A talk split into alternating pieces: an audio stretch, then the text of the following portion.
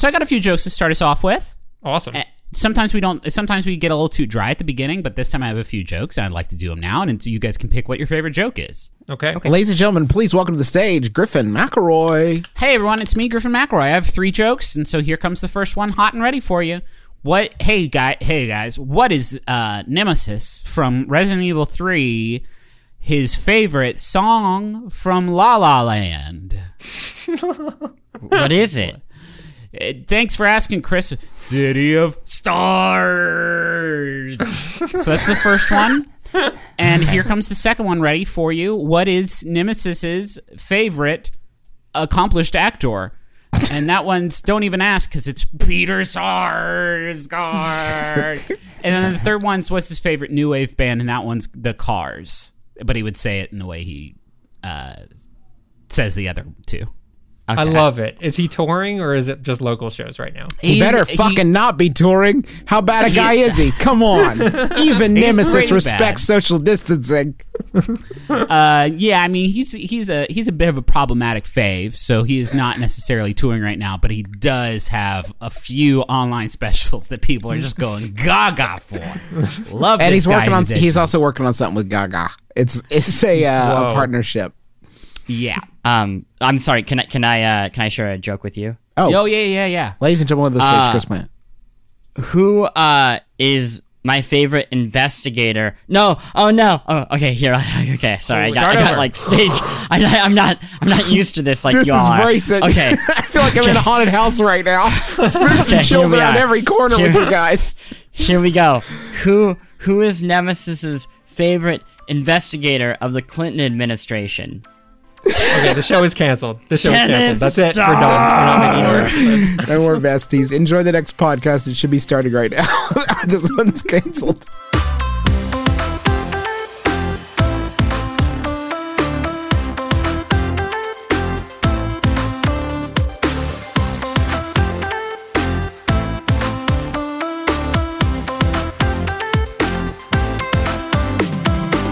My name is Justin McElroy, and I know the best game of the week.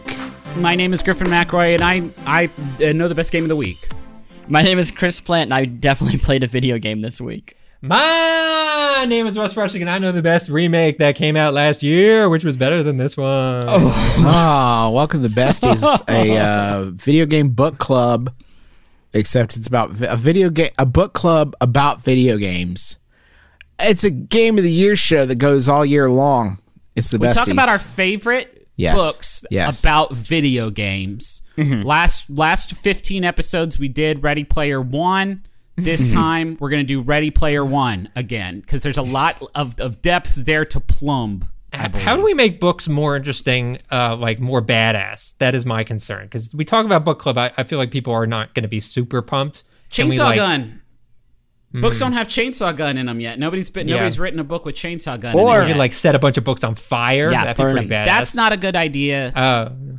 This week we're talking about Resident Evil 3, not Resident Evil 3 Nemesis, which is a very different game.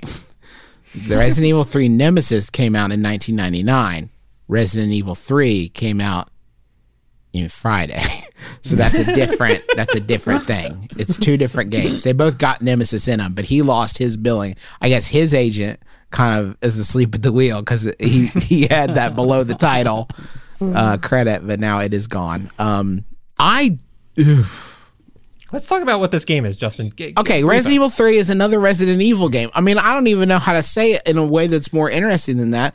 It is a Resident Evil game. It is a remake of Resident Evil 3, like I said, that came out. And this is a sort of a pseudo-sequel in that sense, to Resident Evil 2, the remake, that came out just last year. All the graphics are updated. All the talking is different. All the the puzzles reimagined, controls are different. It's very much a reimagining. It's a remake. It's more of a remake because I feel like reimagining would be even more different than this. It is a remake of that 1999 game that came with demo discs of Dino Crisis. By the way, just to tie it back all together. making it the superior game de facto because this one didn't have any Dino Crisis in it, which is frustrating for me as a consumer. Right. Big differences from this to RE2. One is rather than picking a protagonist, you're kind of like switching as the story progresses between Jill Valentine and Carlos, who is Carlos new at this point? This is the franchise mythos that is the hardest for me to keep track of. I think this is the first time Carlos has showed up because I don't think he was in the first Resident Evil game. He was in Resident Evil. He was in Nemesis.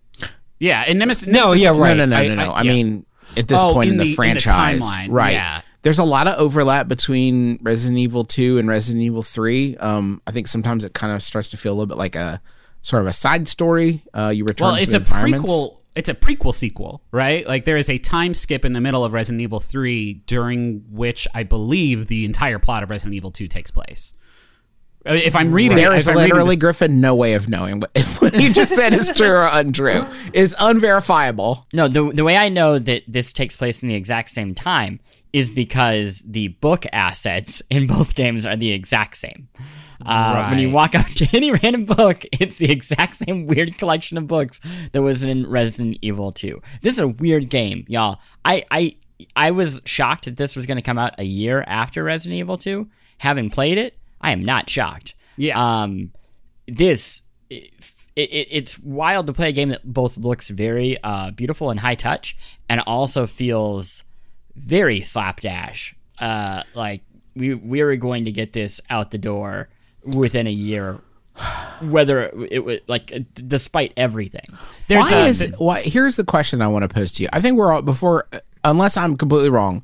This is hitting for all of us less than it hit than Resident Evil 2 hit, correct? Yes. Is that fair to say? Yes. I don't know. Is it just novelty, or is there another aspect to it? No, there's another aspect to it. I think. Okay, so if you look at like when the original Resident Evil 2 came out, and then when the original Resident Evil 3 came out, there was a huge gulf in terms of like critical support for one versus the other. Resident Evil 2 was like a groundbreaking moment. Resident Evil 3 was like, yeah, it's all right. And I don't think it's just because it was like the first game. Incorrect. What? Resident Evil 3 was very well received. What you're saying, not as well received as 2 though. Resident Evil 3 got 4 stars from Next Generation, the last good video game magazine, 9.4 from IGN, 5 stars from GamePro, 5 stars OPM, 10 out of 10 from OPM UK.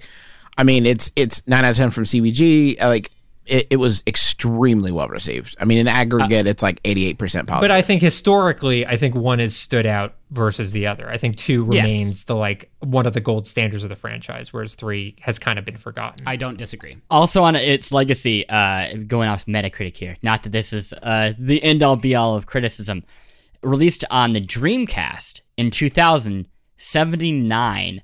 By the time it was released on PC a year later, it was 71. So the love for Nemesis had a precipitous drop-off, I think, once people got off that high of new Resident Evil. It isn't, and not just new Resident Evil, right? It's like Resident Evil 1 on PlayStation was like, holy shit, like a complete literal game changer in like what games could do. And then Resident Evil 2 one-upped it in every conceivable way and was so fucking big and cool and good. Resident Evil 3, I think, probably just got a little bit of that, like drafted off that a little bit of people like, yeah, more of this cool, big, good shit. But by the time the Dreamcast came out, like people were like, well, wait a minute, now there's more cool, big, good shit. So it's maybe not just good enough to be... Yeah, I think it's a Bioshock Infinite situation, to be honest. I also think Resident Evil 3 is the turning point for the series, which seems silly because it's so early, and obviously Resident Evil 4 still happens, and people love it. But if you watch the Fast and the Furious franchise, big Fast and the Furious fan right here, one, deeply grounded compared to everything else, film, 2 and 3, it's kind of getting out there, 4 and 5, they're starting to like glow pop, and by like, once you get to 6 and 7, they are just superhero movies. They're jumping between skyscrapers with cars. They're defying physics, right? And you kind of hit that point, and then you can't recover from it. You've gone so high that you can't go any higher. Saints Row. And Saints Row has a similar thing. Yeah. And I think the same thing happens with Resident Evil. Resident Evil 1 is is Dawn of the Dead, right? It is this small movie that happens in a mansion. Obviously, it has some big moments. Resident Evil 2 is the what if that, but like big, you know, in a city. And then Resident Evil 3 is like rocket launchers, right? Yep. Like, and that's mega morphs. Yeah. Like, it just. That's what I wanted to sort of dive into, is like that aspect, the action aspect. And I think this carries through all of the Resident Evil franchise through and through. Yes. Because the second. Like, it seems like there's an exponential connection to more action, worse game. I think the more action they add, I think the games get worse. I don't think that's true, because you can call this a turning point, whatever. Resident Evil 4 whips ass. I think the question is like... that's a slow game. For most of that game, that's like a slow... That's not an action game. Okay, let's establish the scale, okay? And it's funny because on either sides of this franchise, Resident Evil 1 and Resident Evil 7, those are horror games. Sure. Those are games where you are fairly powerless, and you are in small, intimate environments that are... scary because of the intimacy of them, right? Resident Evil 2, I think, walks a really fine line, especially when you're at the beginning, when you're in the police station, and you don't have rocket launcher. The time to grenade launcher in this game is fucking wild because it is not that long.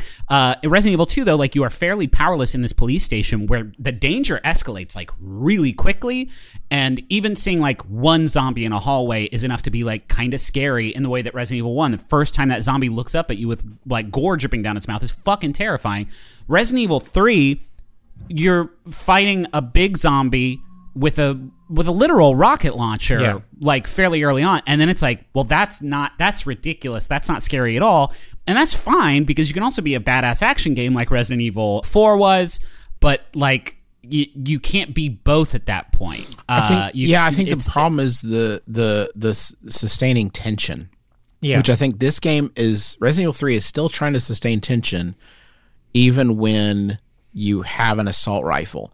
And I think that, like, if you were to draw a graph, the appearance of an assault rifle in a game and a de-escalation of tension is like paralleled, right? Totally. I feel like in this game, most of the encounters felt annoying because it's like, oh, there's 4 zombies in here. Okay, well, let me systematically kill all these zombies, and now wait, I have to go to each zombie and execute it with a bullet, or else it'll get back up in a second, and that'll be irritating. I don't want to have to fool with that. And that is what the encounters sort of felt like. And even the bigger enemies were just like these take a lot more bullets, but it's not that interesting in and of itself, the from encounter to encounter. Like, the zombies aren't scary if you are methodical about eliminating them, and that's not fun. I also to add one other point to that ties into the methodical, like, the graphics are obviously modern. They're much better than they were in 1999, and this is partially. I know you can almost always make this complaint with action games, but like, there is something to me. And I think it's in part because of the time period that we're in right now, where like going person to person and just sort of systematically executing people that look like people, like very sick people, and like shooting these photorealistic realistic people in the head and watching their heads explode is like less fun than ever before. I feel like, especially when they're like lying on the ground and like, well, I got to go around and shoot all these people in the head now, Justin, just kind of execute them. What, in the game's defense, sometimes it's better to use your knife to stab them in the head. It's just like, you talk about Animal Crossing coming out at the exact right time. Like, the very first words of this game are like, the fucking quarantine's not working. Quick, just start shooting everybody. We're all fucked. It's like worst timing possible. Fresh, what were you gonna say? Well, I just wanted to talk a little bit about Nemesis specifically, and why he sort of sucks. Even though he was effectively in two kind of. No, Tyrant was it. My boy Tyrant was in two. Okay, well, that's scary. That's what I wanted to talk about. I didn't remember that his name was Tyrant. I always remember him as the large detective, but like, that's fine. There's like a big difference. I mean, he has the fedora and the, you know, he's a large detective. My lady. So, there's something. This summer, menacing. He's teaming up with Pikachu for Big Detective, Small Detective. So there's something very menacing about a large detective that you hear walking outside of the door, and like you hear his footsteps, and you open the door, and he doesn't have a fucking virus arm. He just has a fedora and a coat, and he'll punch you in the face. There's something more menacing of that than there is of like this weird like mutant like skin muscly creature thing that has a rocket launcher for an arm. Like there's nothing grounded about that. Whereas like I could see Large Detective on the street and like be really scared because it like relates to my personal being. If you want to talk about like fear is, it is the unexpected, right? And yeah. Nemesis blends in. So Nemesis is just big zombie, and then sometimes he has a rocket launcher, and at that point the fear is completely gone. Resident Evil 2, you have these like you have zombies, you have these like mutant lizard monster fuckers that like climb all over the walls, and that's all like, whoa, this police station sure is wicked fucked up. But then you just see like a big man with a gray face calmly walking in the middle of that shit. That is terrifying. Yeah. That is so scary. I think it's a big difference between walking and running at you. With Nemesis, mm-hmm. You're constantly running, and what that creates is... Well, especially once he starts shooting at you, it's like, well, I don't know where he is, but I know he's basically behind me, and it's just this annoying guessing game of like, when should I dodge? Like, mm-hmm. which way should I go? I'm not looking at him. I'm not seeing him. The pacing of Tyrant is like, he is coming in your direction. It's more like it follows kind of. Yeah. It's like, I think it's scarier to know that he's coming, but like not. And no I feel win. Like it was also more procedural. Like, and maybe that's like just my impression, but I feel like Nemesis scripted. Is much more scripted. Yeah. What were you saying, Plant? I was going to make a recommendation for everybody. Have you all downloaded Apple TV?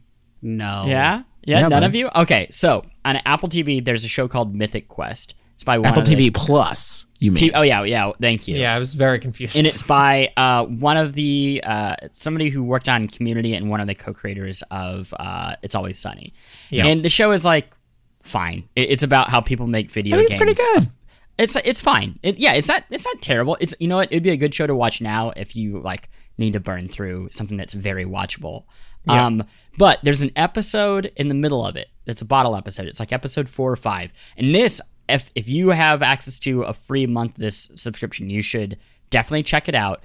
And it is basically a 20-year span of a couple making the Resident Evil games. Mm. Like it begins in the 90s with what is like clearly a game inspired by Resident Evil. And as it grows and grows, all the pressure that they feel to add guns and kill states and like make this a big blockbuster. At one point, like it turns into a movie and thing.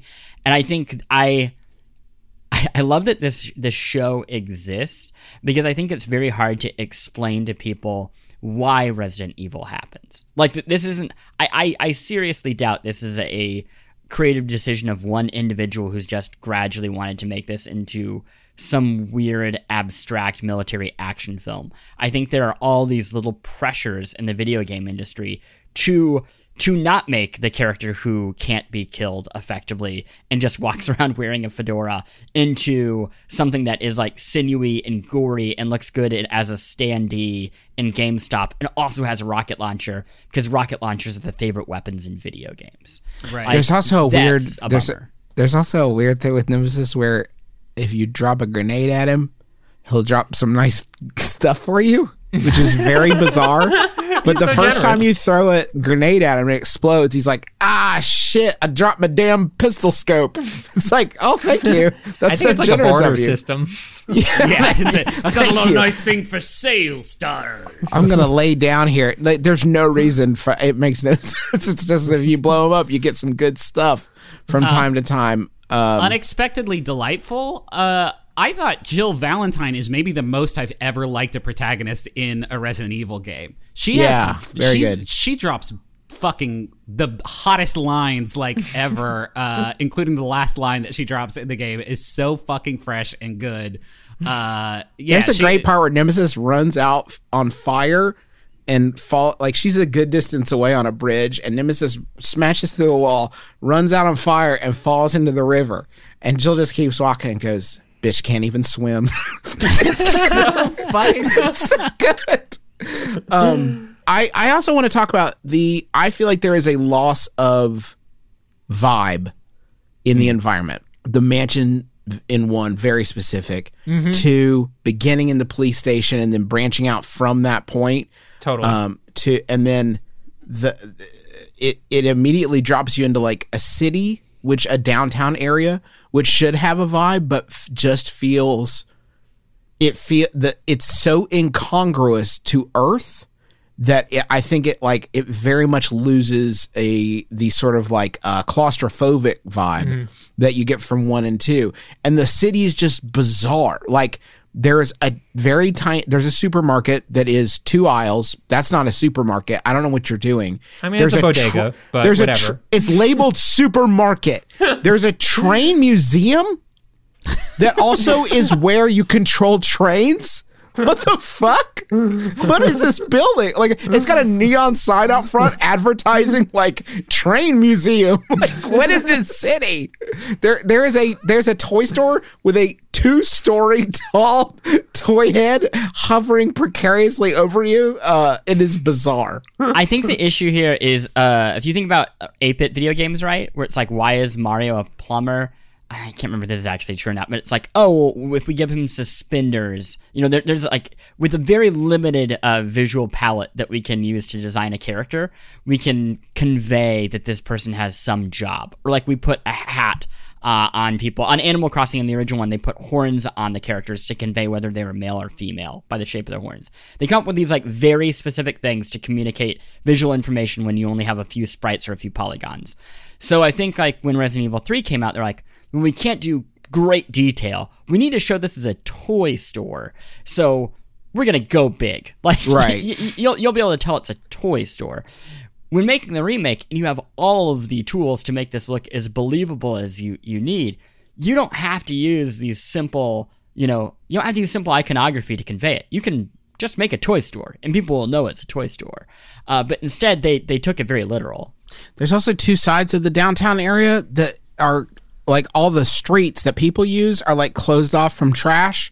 And so if you want to get from one part of downtown to the other, it's like, oh, that's easy. You just walk into the donut shop and then walk through the donut shop to the other half of town. That's how everybody does it. We all just go through the donut or you know what? Now that I think about it, you could climb into the fucking drugstore owner's window and walk through his private home and then climb out another one and go down a fire escape. Then you'll be on the other side of town as well. Those are the 2 ways you can get from one side of town to the other. You know, it's great. You don't need a car. It's just like a walking city. It's great. It's a walking city and a climbing city because you're climbing into the drugstore owner's window. I don't know. We're dumping on this a lot. It's fine, right? It's fine. It's like, especially when there's nothing coming out, it's like very passable. I think that it's kind of cool. I don't think you're losing much from Resident Evil 3. It doesn't seem to me like it's flat compared to Resident Evil 2. And I do think also it's suffering from the fact that it's so close to Resident Evil 2. I think it does not stand up to comparison to Resident Evil 2 very well at all. But I don't think that's 7. The remake's fault as much as it is the source material's fault. I've been sitting here trying to, because we've been talking about, I think the discussion of like horror versus action, especially when framed in the context of the Resident Evil franchise, is really interesting. But I've been sitting here trying to think, because we got into it a little bit last week with Half-Life Alyx, which... Mm-hmm. Yeah, I made the argument like transition into a horror game because they couldn't make it a very good action game. I'm sitting here trying to think of like the last time a game actually scared me or like suspended me in a state of fear or anxiety. And I don't know. I honestly can't. Are you just a broken boy that doesn't? He's just scared? A very brave boy. That's what he's bragging about. I guess about I'm extremely brave. Well, no, it's like what is scary in a video? Like what is still scary in a video game? Because I think Resident Evil 3 also suffers from like what we are able to be scared by in video games has changed since it changed from Resident Evil 2 to Resident Evil 3 when it first came out in the late 90s. Like, sure. Maybe back in 1999, like a big monster with a rocket launcher is scary, but that is like not scary anymore today. So Resident Evil 7 is scary. Resident Evil 7 is scary as fuck because it's like trying different stuff. Then it has a different kind of fear than the Resident Evil series ever. I will say I stopped I know you guys have stopped playing Half-Life Alyx, but I've continued playing. I had legit like nightmares and like had to sit and like stare at a wall for an hour after a sequence that I played the other night. Like, because you're so nauseous? No, I was not. In this one case, my tummy was very strong, but my mind was weak. I was totally stricken by fear in that game, to the point where I was like, I needed to talk to people to see if there was going to be any moment that was on the level that I just experienced. It was so disturbing. So it happened still. Yeah, I actually think he's just brave. I actually think some of that part has been taken by the Souls games. Yeah, I was just thinking that. It's very much like it's the same. What is it? Okay, why does the increment exist? Why are resources so limited? Why is all that stuff?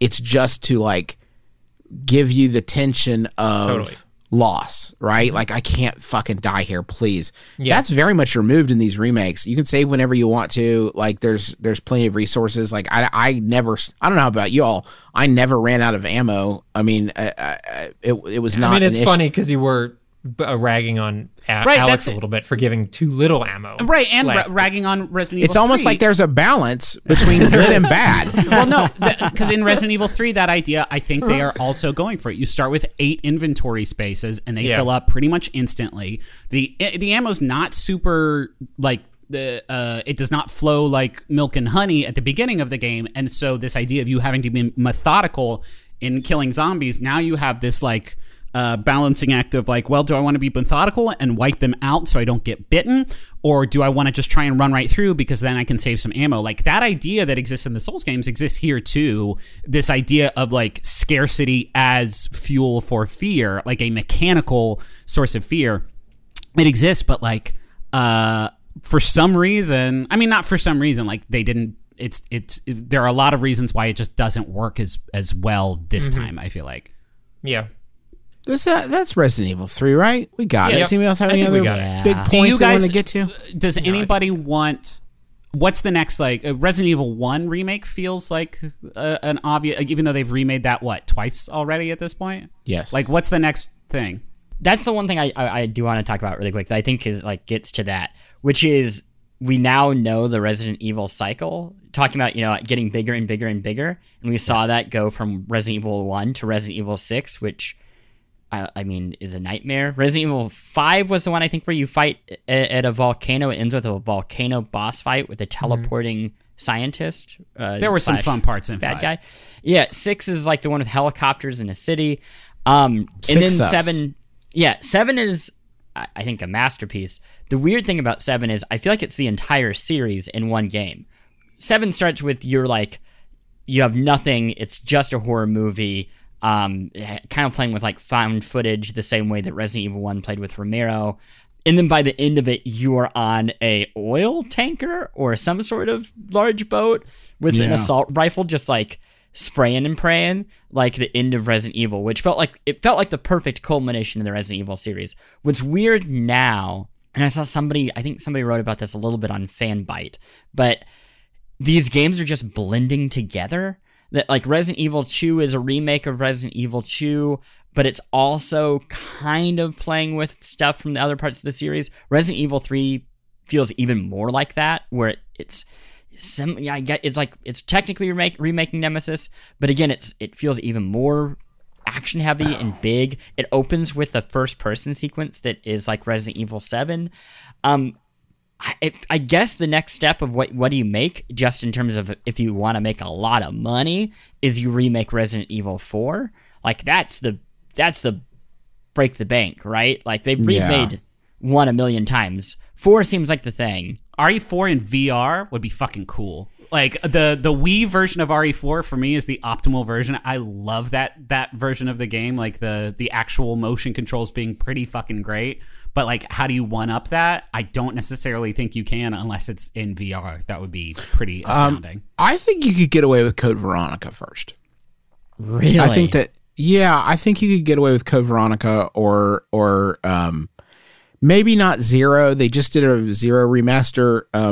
That was that was released on the Switch last year. I mean, Dino Crisis. That would be going back too well too soon. But Dino Crisis, yeah, Dino, I think that would be preferred. I would much rather they do Dino Crisis. Or this is not even the same publisher, but where's Parasite Eve at? You know, if we're going to do these old PlayStation games, give me my Parasite Eve remake. Yes. That's #1 on the list.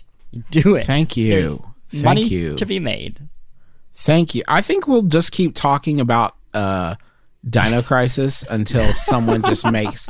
We're going to keep that torch alive, right? We will...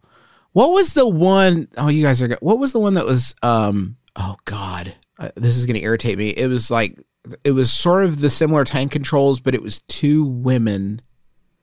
And it was like a dead effect or something effect. Fear, I want to say double helix. Fear Effect Double Helix was the second game in the series, I believe. It was like a cell-shaded. Fear Effect Double Helix. And they released a new one very recently. Did they? Really? Yes. That's bizarre. It's like a top-down isometric game. We're just getting into some real leads. Y'all, I think this means it is time for us to take a break. Please. It's past time. This episode of The Besties is sponsored by Aura Frames. All right, so you know there are a number of people in your life that are not necessarily the most technologically savvy. I'm sure immediately names jump to your mind. Those are the sorts of people that you would say, oh, maybe they would want a digital picture room in their house, but they wouldn't necessarily be able to set it up and get it working and add new pictures and stuff like that. That is where Aura Frames comes in. It's a digital picture frame that allows you to basically upload any photos that you have directly to the frame. You don't need them to do any work. In fact, you could even set it all up before they even open the box. You have the account set up, you just have to connect it to their Wi-Fi, and once that's done, everything happens over the internet. So you can add new photos, you can do whatever you want, and it all works completely smoothly. I set it up for my grandmother, who's 95 years old. I set it up for my mom, who's 70 years old, and they both love their Aura Frames, and they love seeing the pictures and new photos of the family, all being added without them having to do anything. So I'd highly recommend it. I'm really, really happy with it. And right now, you can save on the perfect gift that keeps on giving by visiting auraframes.com. For a limited time, listeners can get $20 off their best-selling frame with code BESTIES. That's AURAFrames.com, promo code BESTIES. Terms and conditions apply. Y'all, you already know how much I love our sponsor of the week, Rocket Money. They make it so easy to get your personal finances on track, and especially stop worrying about all these subscriptions that you have that you don't necessarily need. Keep the ones you want, get rid of the rest. Here's how it works. Rocket Money is a personal finance app that finds and cancels your unwanted subscriptions, monitors your spending, and helps lower your bills. They'll even try to get you a refund for the last couple months of wasted money and negotiate to lower your bills for you by up to 20%. All you have to do is take a picture of your bill, and Rocket Money takes care of the rest. That might sound too good to be true. I have tried it myself on multiple different monthly payments I have, and it's worked, which is incredible and so much easier than getting on the phone with all these companies and trying to wrangle this yourself. Rocket Money has over 5 million users and has helped save its members an average of $720 a year with over $500 million in canceled subscriptions. So, cancel your unwanted subscriptions by going to rocketmoney.com/besties. That's rocketmoney.com/besties. rocketmoney.com/besties. You go get a phone, you just want a phone, talk to your friends and family, you're not asking so much. Then you get these contracts and you get ripped off because they got all this fine print, little details, and all of a sudden they're sucking money out of your pocket like some sort of digital leech. You know, the contract may sound good up front, but there's always some sort of catch. You know who's not going to do that to you? Not going to pull that nonsense? Mint Mobile. Their wireless plans, there is no catch. $15 a month when you purchase a 3-month plan.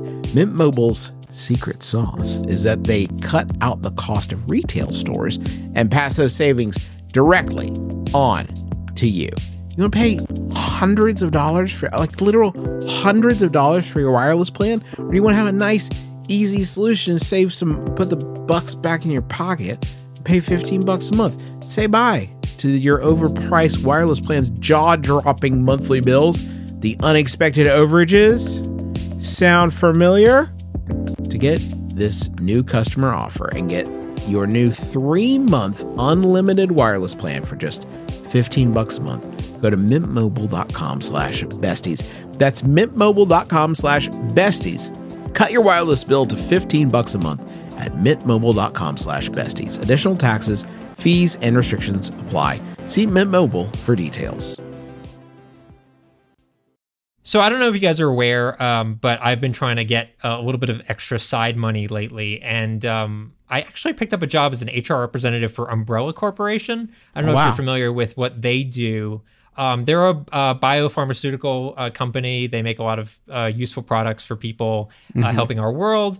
And we actually have some internships open and available. Oh. And I thought maybe you guys were interested and would like to come in and maybe sit down. That's good. It's just that maybe I might be an undercover journalist working with someone to try and bust y'all's ass wide open. Yeah, but are you? No. You're not. Because you have to tell me if you are. But I could be. And the fact that you didn't ask me ahead of time maybe means that I should have your job. So. I'd like to interview for your job. That's unacceptable. There's only one HR rep here. It's taken a really long time to get hiring up and running. So, can I ask a question? I'm sort of, I work online. Maintaining my image is really important to me. Sure. What is Resident Evil like? Sorry. What does the Umbrella Corporation sort of bring in terms of that? Is this going to milkshake duck me? No.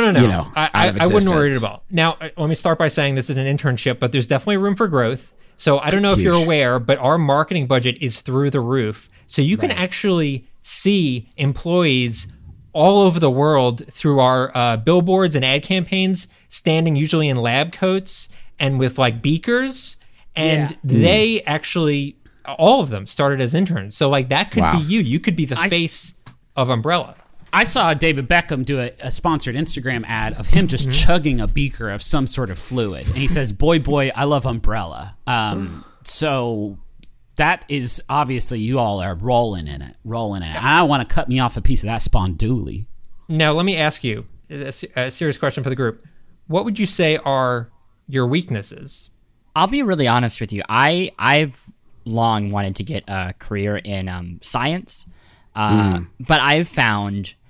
I don't know about y'all, but my Bachelor of Fine Arts in playwriting has not been especially great at helping me get a career as science doctor. It's not really helping now either, to be honest. It's not. See, I was hoping that, my expertise in not knowing anything about the scientific method, not having any idea of standards or ethic protocol, but being able to tell a good yarn might be the type of thing that could, get me in well at the Umbrella Corporation. So, Griffin and Justin, now that we've ruled out Chris Plant as a useful employee. I have a weakness. My weakness, and you'll find this out if you do any sort of digging, so I'll just get out in front of it. My weakness is that good green herb. I do have a tendency, I'm hooked on this stuff. I have a tendency to leave potted plants of that good green herb everywhere in my office. I put them in lockers sometimes just to keep them fresh in there. I'll leave them growing. I'll scatter them on the ground. I'm really careless about that good green herb. And I don't know. And I've been dabbling with the good red herb too. No, and Justin. I know it's embarrassing. Sometimes I even mix them together, but I do leave them sort of scattered about my workplace. Sure. And allow myself to be killed by any zombies in the room rather than consume this delicious herb. You guys ever think about that? Man, there's no fucking way I'm leaving that herb there and then getting killed by zombies in the same room. No chance. Anyway. I don't know if you're aware, but we are working on a new formula which actually combines green, red, and yellow. No, that's too many herbs. That's you're making fucking pesto at that point, Umbrella. Yeah, I would say my greatest weakness is that I have too many ideas about how to make medicine taste really good. What would be one of them? You mix in flavorings, like you just take the medicine, like you have medicine that makes you get younger, but it tastes really yucky, and then you can just go to a snow cone shop and just juice some of the juices that they put on the snow cone right into the medicine, shake it up. So that's like one, and then you also get more of the medicine.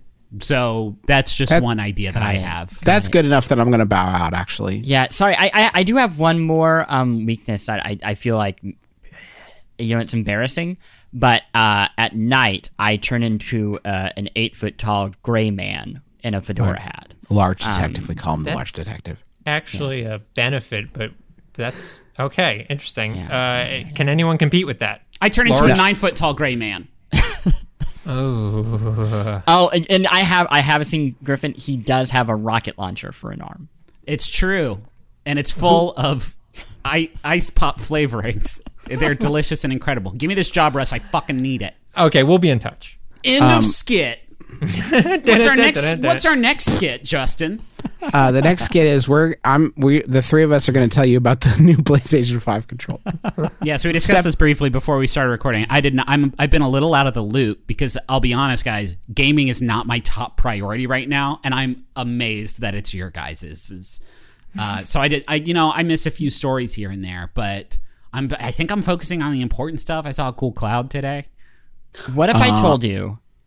Imagine a black PlayStation controller. Wait! He hasn't seen it yet. I know. I was gonna describe it to him and see if he believes this, if he thinks this is real or not.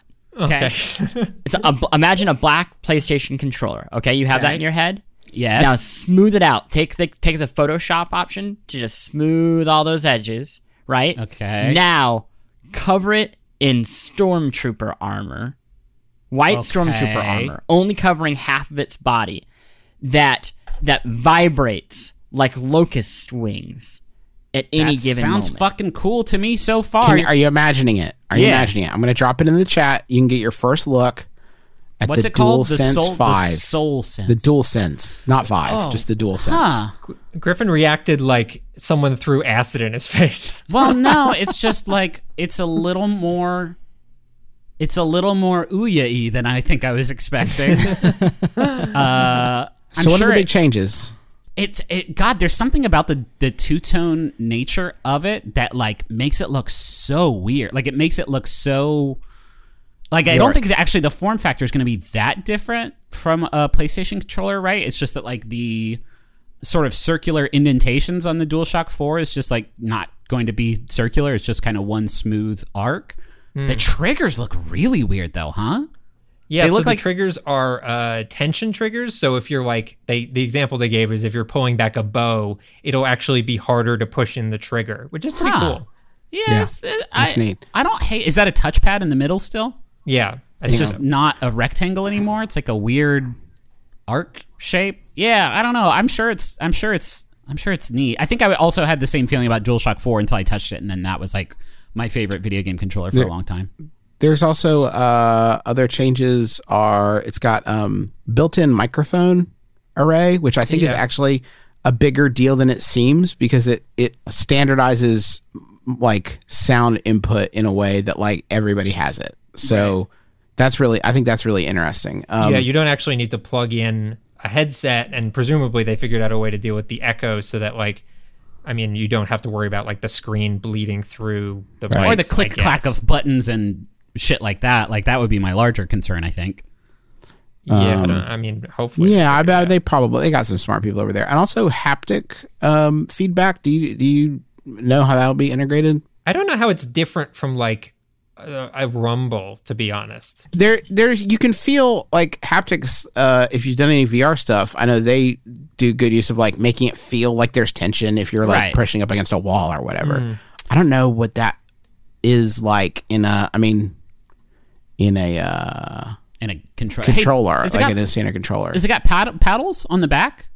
I feel like, because they introduced that with the new DualShock 4 accessory that you plug into it. I don't think it has paddles, but have they shown the back of the controller anywhere? I don't think they have. I don't know. I really like, I did, when I got the Xbox Elite Controller 2 to play like PC games with, I did not think that was a feature I was going to be excited about. And now, like, especially when I play a shooter like Destiny, like, yeah, I almost only use the paddles on the back for jumping so that I don't have to, like, move my thumbs half as much to you know, take it off the right analog stick to, you know, press the A, B, X, Y inputs. So, like, yeah, it would be weird to me, especially for them to introduce an accessory that kind of, like, attaches that to the DualShock 4 to not have that. I wonder if there will be some sort of option, some sort of paddle gambit that you can go for. Yeah, I think they didn't want to alienate, like, if you're a more casual player and then suddenly, oh my God, there's buttons on the back too. That seems like a lot to deal with. Yeah, that's fair.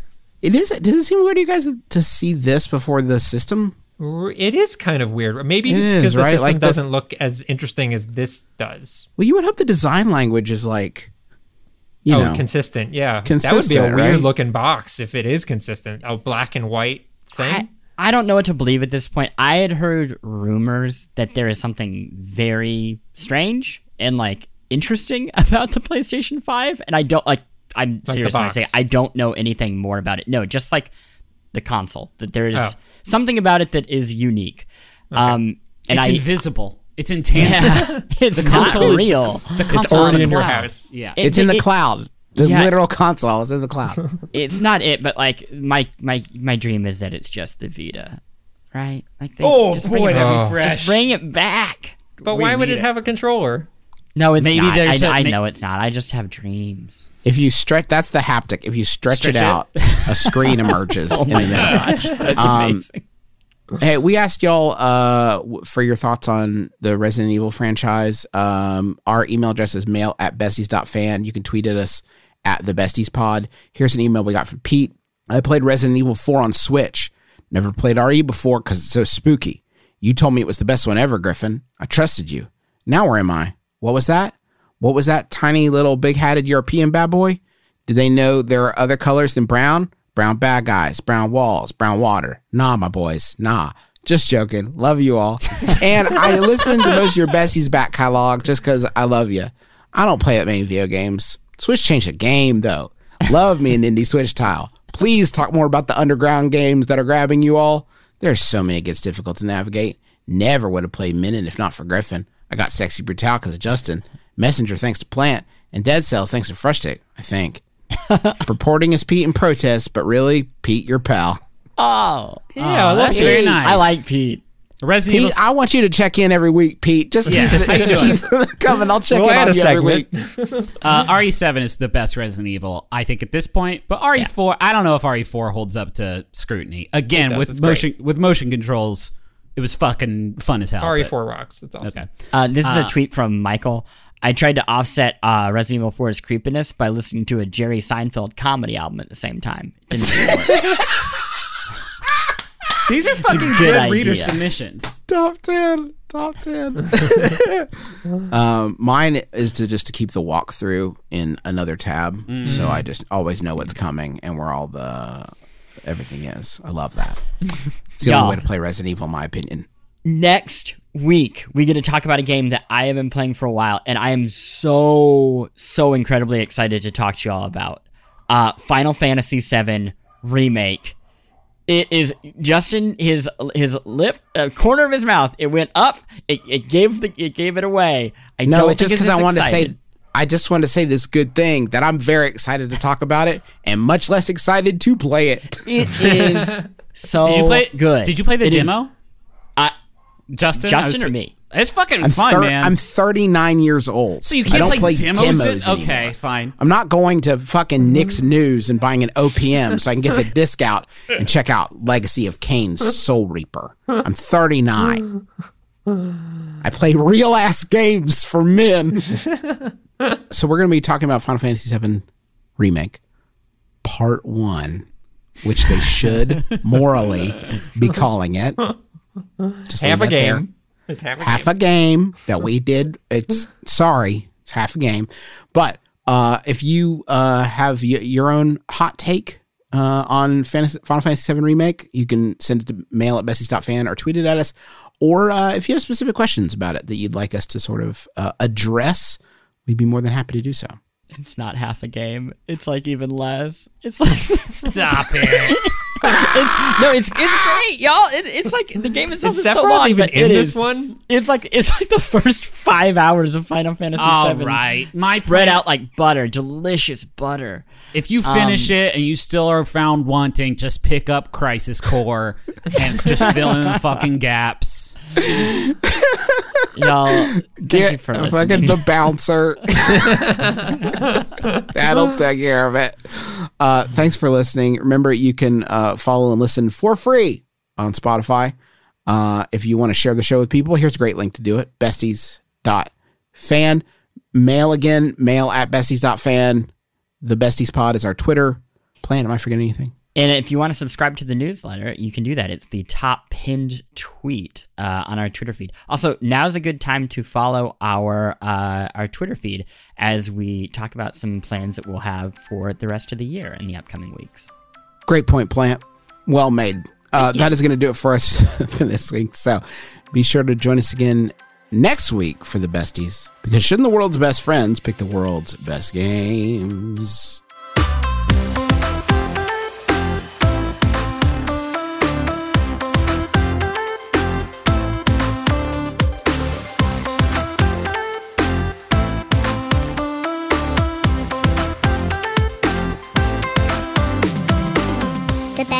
It's a Spotify original podcast in association with Vox Media. The show is edited by Jelani Carter, and our theme song is by Ian Dorsch.